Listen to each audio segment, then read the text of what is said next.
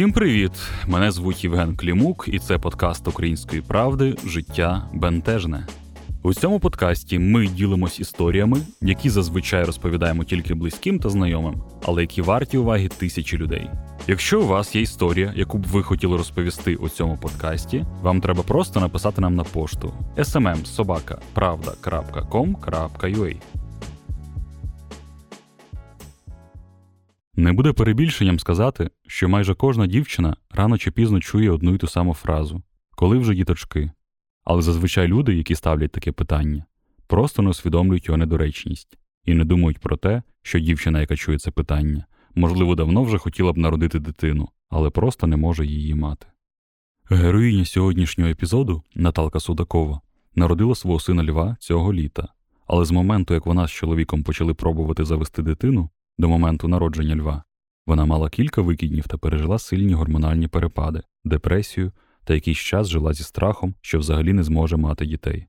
І як вона розповість у своїй історії, чула це питання від своєї вчительки одразу через місяць після того, як стався її перший викидень.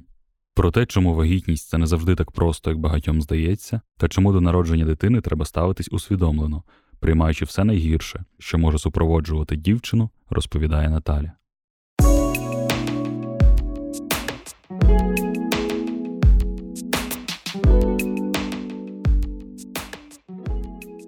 Привіт, мене звати Наталя, мені 28. Два з половиною місяці тому я народила сина, і в моїй карті з пологового написано вагітність четверта, пологи перші.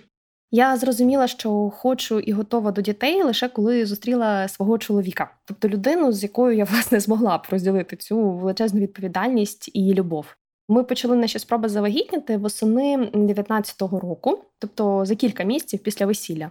Пам'ятаю, як тої осені я прийшла на зустріч однокласників. Учителька, яка також була на зустрічі, звісно ж, просто не змогла оминути тему вагітності і кар'єри. Вона довго розповідала, що діти це чудо, благо, щастя і так далі. Пояснювала, чому кар'єра це добре, але час будувати сім'ю, народжувати діток. Ну бо коли ж ще? Звісно, вона не знала, що того місяця стався мій перший викидень.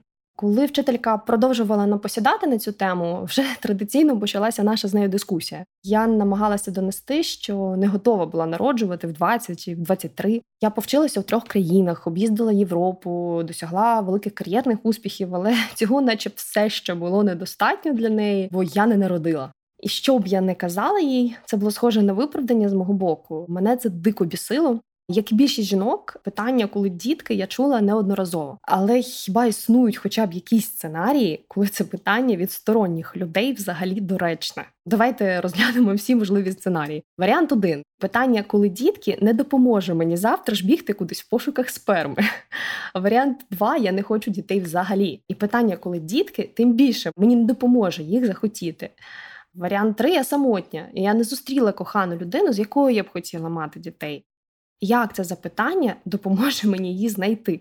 Ну, Четвертий варіант я намагаюся завагітніти, але у мене не виходить. Е, тоді це питання лише мене ранить. Найгірший варіант це те, що я хочу дітей, але взагалі не можу їх мати. Тоді, звісно, ранить ще більше.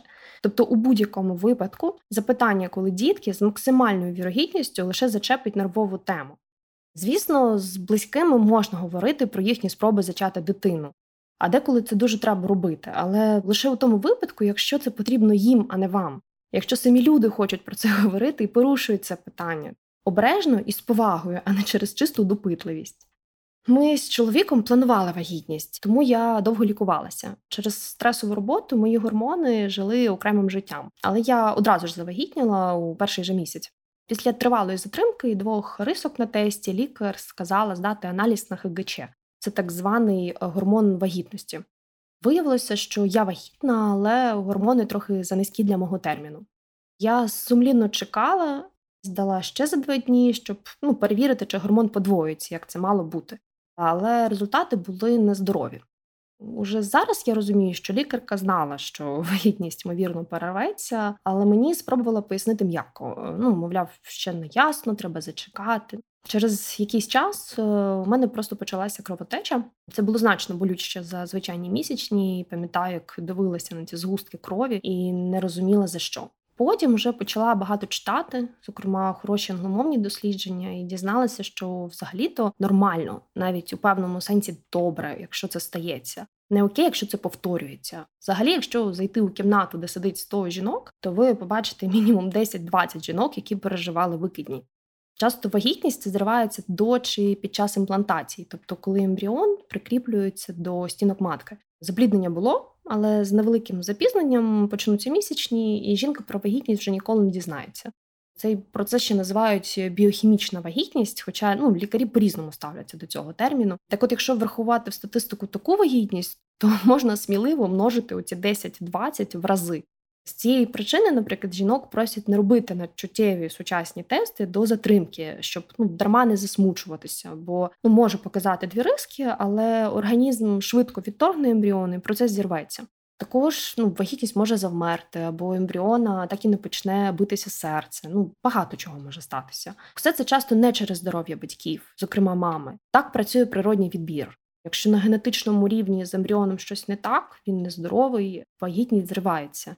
І навіть добре, якщо це відбувається одразу, а не за багато місяців вагітності, чи коли дитина народжується з вадами, ну несумісними з життям. Чомусь мені ніхто і ніколи цього не розповідав. У школі я вивчала, як розмножується інфузорія туфелька, але поняття немає, як мені, дорослій дівчині, самій завагітніти і народити. Чи я дурна, чи щось у цих пріоритетах ну, не клеїться. Наступного місяця, після першої вагітності, виявилося, що, скажімо так, вийшло не все. Крім того, гормони, які я довго намагалася провести в норму, остаточно втратили зв'язок з реальністю і перевищували верхні норми в 3-4 рази. Тому мені довелося відновити лікування. І фізично, і морально я почувалася жахливо. Пам'ятаю, було мама на день народження, 5 січня, і батьки зібрали велику компанію друзів. Стандартно почалися тости. І вже по класиці в якийсь момент пролунало побажання формату, щоб вже внуків вам народили пошвидше. Ну і в такому дусі. Я сиділа з кам'яним обличчям.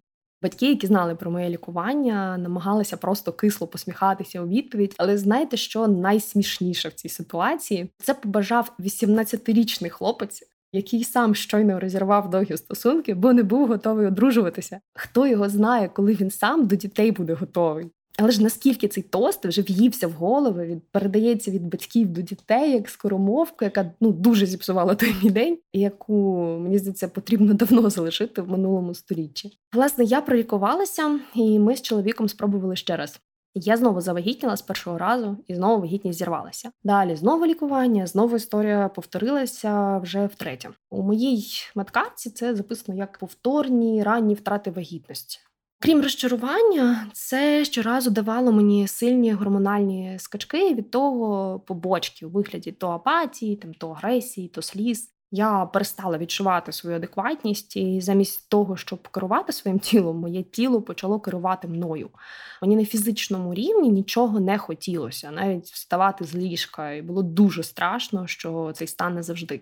Потім я почула від лікаря фразу, від якої мені, наче ну, єдине робоче крило, скажімо так, підбили. Вона сказала, що це, напевно, генетичні проблеми. І місяць, коли я чекала на результати генетичного тесту, був напевно найважчим. Нам пощастило, я хвилювалася дарма. Щоправда, почалися чергові кола пошуку діагнозу. Стало ясно, що ембріони могли бути повністю здорові, але проблема виникала саме з їхнім прикріпленням до стінки матки, тобто ну, зі станом ендометрію. Простими словами, це все могли бути здорові діти. Ця думка до сьогодні сидить е, в моїй підсвідомості. Але тоді моє літо 20-го року почалося з аспіраційної біопсії. Така болюча процедура, коли у тебе беруть шматок епітелію з матки, і результати показали запалення. Так, я зайшла на чергове коло пекла, ну тобто лікування.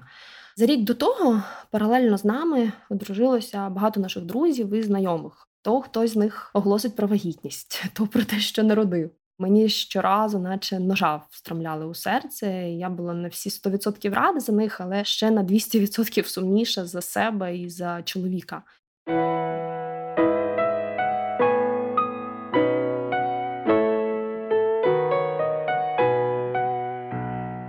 Я почала більше пити алкоголь.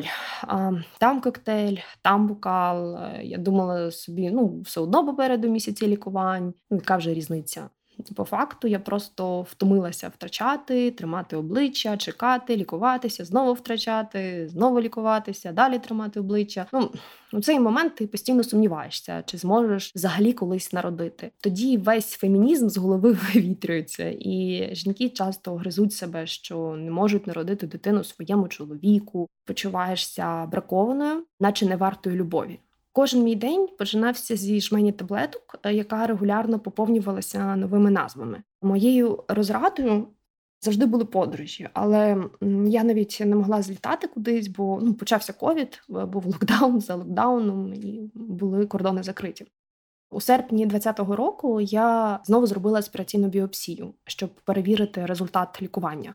Репродуктолог сказала відкласти спроби завагітніти ще на місяць, бо потрібен був час на загоєння після біопсії. Плюс я ну не встигала отримати результати аналізу, оскільки у нас було всього три спроби за рік, і щоразу я вагітніла, ризики нового викидня, якщо ну лікування не допомогло, були дуже високими. Коли я виходила з маніпуляційного кабінету, я перепитала у іншого лікаря, яка безпосередньо робила процедуру, чи варто намагатися цього місця. На що почула друге категоричне ні. Ну, що ви думаєте, я зробила? Було дике відчуття, що відкладати не треба. Я сварила себе, ну, вважала, що то не інтуїція, як е, хотілося думати, а егоїстичне бажання пошвидше. І, ну, Можливо, так і було. Я з чуйкою засинала, з чуйкою прокидалася, радилася з подругами, ламала собі голову. Знову полізла в англомовні дослідження, де з'ясувала, що подібна біопсія може якраз допомогти завагітніти, адже епітелій вмикає захисну функцію, ну щоб загоїтися, і може якби ну, так утримати ембріон. Звісно, я подумала, що це знак. І От після досліджень, лікарів, близьких я не знайшла нічого кращого ніж кинути монетку. Тричі монетка сказала мені вперед. Потім була магічна куля, яку треба трусити. Вона погодилася з монеткою. Далі я дістала із кромів карти Таро. Я їх придбала ще десь років у 16.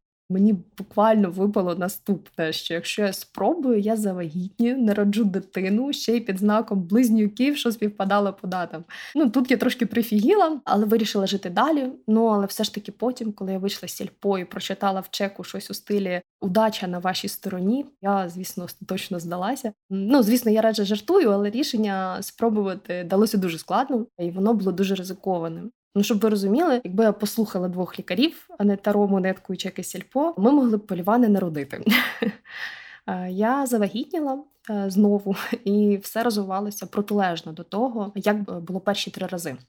Я думаю, що мені допомогло останнє лікування, хоча репродуктолог ну дуже обережний з висновками. Сьогодні я можу впевнено сказати, що народження лева це одна з найкращих речей, яка сталася в моєму житті. Але вона найкраща тільки тому, що я усвідомлюю і приймаю все найгірше, що супроводжує мене у процесі. За вагітність я сколекціонувала всі класичні симптоми: токсикоз, печію, анемію, біль спині, набряки, все як з найгірших реклам. Чого тільки не було. Останні місці я не спала взагалі. Зараз я навпаки висипаюся. Я важила до вагітності 48 кілограм і набрала ще десь 23-24, ну тобто половину всієї ваги до вагітності. Два останні місяці я не могла нормально ходити чи сама спуститися сходами. Мені ну затисло нерв у районі тазу, бо малий на той момент уже дуже низько опустився. Я народила у червні, але тренувальні перейми мучили мене ще з березня. І я кілька разів лежала у лікарні із загрозою передчасних пологів. І якщо для всіх це одна коротка історія на 15 хвилин, для мене усе це останні два роки життя. І що б там не хотіла моя вчителька чи любителі тостів про внуків пошвидше, я точно не була готова до цього у 20 чи 25 років. Думаю, до материнства в принципі не важливо бути повністю готовою, але дітей треба хотіти, щоб пережити такий досвід і залишитися в адекваті. А головне, щоб залишатися щасливою і виховати таку щасливу дитину. Сьогодні я надзвичайно щаслива, але це не дає мені автоматично право втручатися у життя інших за тим, ну так а що, ви вже там коли ну, ви розумієте, ну я думаю, ви теж чули цю фразу не один раз. Тепер я мама, і е, я усвідомлюю, чому це запитання виникає, наприклад, у інших батьків. Бо для багатьох діти це найбільша і найяскравіша емоція за життя. Вона настільки сильна, що нею хочеться ділитися. От уявіть, що ви вперше стрибнули з парашутом, одразу самі, одразу з найбільшої висоти з усіх можливих, а потім приземлилися і побачили знайому людину. Вам захочеться поділитися емоцією, прокричати там чувак, раджу. Ну це відчуття здорове. Але тепер уявіть, що ви кажете це людині, яка руками стоїть на тому аеродромі. Дивиться, як всі стрибають, до неї постійно підходять і радять стрибнути, але вона стрибнути не може, ну не виходить або не хоче. Е, але вона вимушена стояти, дивитися і слухати вас щоразу. Звісно, з часом ви будете лише бісити її своїми порадами. Взагалі, приблизно одній з семи пар складно завагітніти. От уявіть це в контексті людства. Це сотні мільйонів людей. Тобто, з максимальною вірогідністю кожен з нас знає таку пару і не одну. Лише завдяки ЕКО народилося вже більше восьми мільйонів дітей. Але про все це мовчать. Я розповідаю власну історію, бо мені страшно дивитися на недочікування як суспільства, так і дівчат від самих себе. Більшість з нас вірить в казки з серіалів, коли ти раз-два і залетіла ще й завжди так з хеппі-ендом. По факту ж протягом першого місяця реальних спроб більшість з нас не завагітні. Усе працює не як в кіно. Якщо вам до 35 вважається, що потрібно пробувати цілий рік до того, як звернутися до лікаря за допомогою. Якщо більше 35, тоді півроку. Ну але це це нормально, що вам може знадобитися багато часу. У середньому, якщо от рік спроб відбувався, то завагітніє ну, десь там 84 пари зі 100. Звісно, якщо вам там до 26 років, то це буде більше, там 90 плюс пара. Якщо ж 35 років і більше, то навпаки ця кількість е, буде знижуватися. На жаль, у нас повністю відсутня секс освіти і розуміння цих процесів. Ну, наприклад, усі думають, що сексом треба займатися по 5 разів на день для ефективності, щоб от точно. Але щоб е, сперма встигла відновитися, це треба робити не частіше ніж раз на два чи навіть три дні. І це шок для багатьох. Вони стараються в холосту.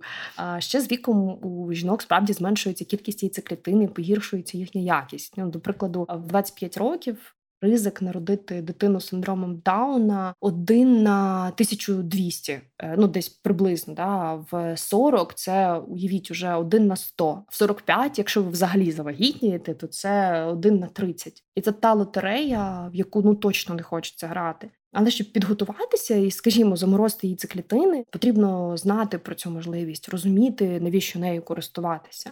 Ну, взагалі, для багатьох вагітність це не сходити в магазин, легко вибрати і купити. Це труд, це здоров'я, це переживання, це стрес. Люди, які стикнулися з подібними проблемами, зазвичай не запитають вас, коли дітки, і не знецінять цей процес. Це був подкаст Життя бентежне, і сьогодні ми слухали історію Наталі про те, як складно буває дівчині завагітніти та народити дитину. Це останній епізод першого сезону. Далі ми візьмемо паузу на пошук нових історій, щоб надалі виходити регулярніше. Але якщо у вас є схожі історії, якими ви готові поділитись з нами, то ви можете описати свою історію, написавши нам на пошту smmsobaka.pravda.com.ua Ми вважаємо, що дуже важливо ділитись вашими особистими історіями з іншими людьми. Якщо вам цікаво почути інші історії на інші теми, тоді радимо підписатись на подкаст Життя Бентежне в Apple та Google Podcasts, на SoundCloud чи на інших платформах для прослуховування подкастів. Усі випуски ви також можете знайти на сайті Української правди. Якщо вам подобається цей подкаст, або ви вважаєте, що він може комусь допомогти, то ви також можете поставити йому оцінку у Apple Podcasts, кинути посилання своїм друзям чи розповісти про нього у соцмережах. Ведучий та звукорежисер подкасту я, Євген Клімук, редактор та продюсер Федір Попадюк.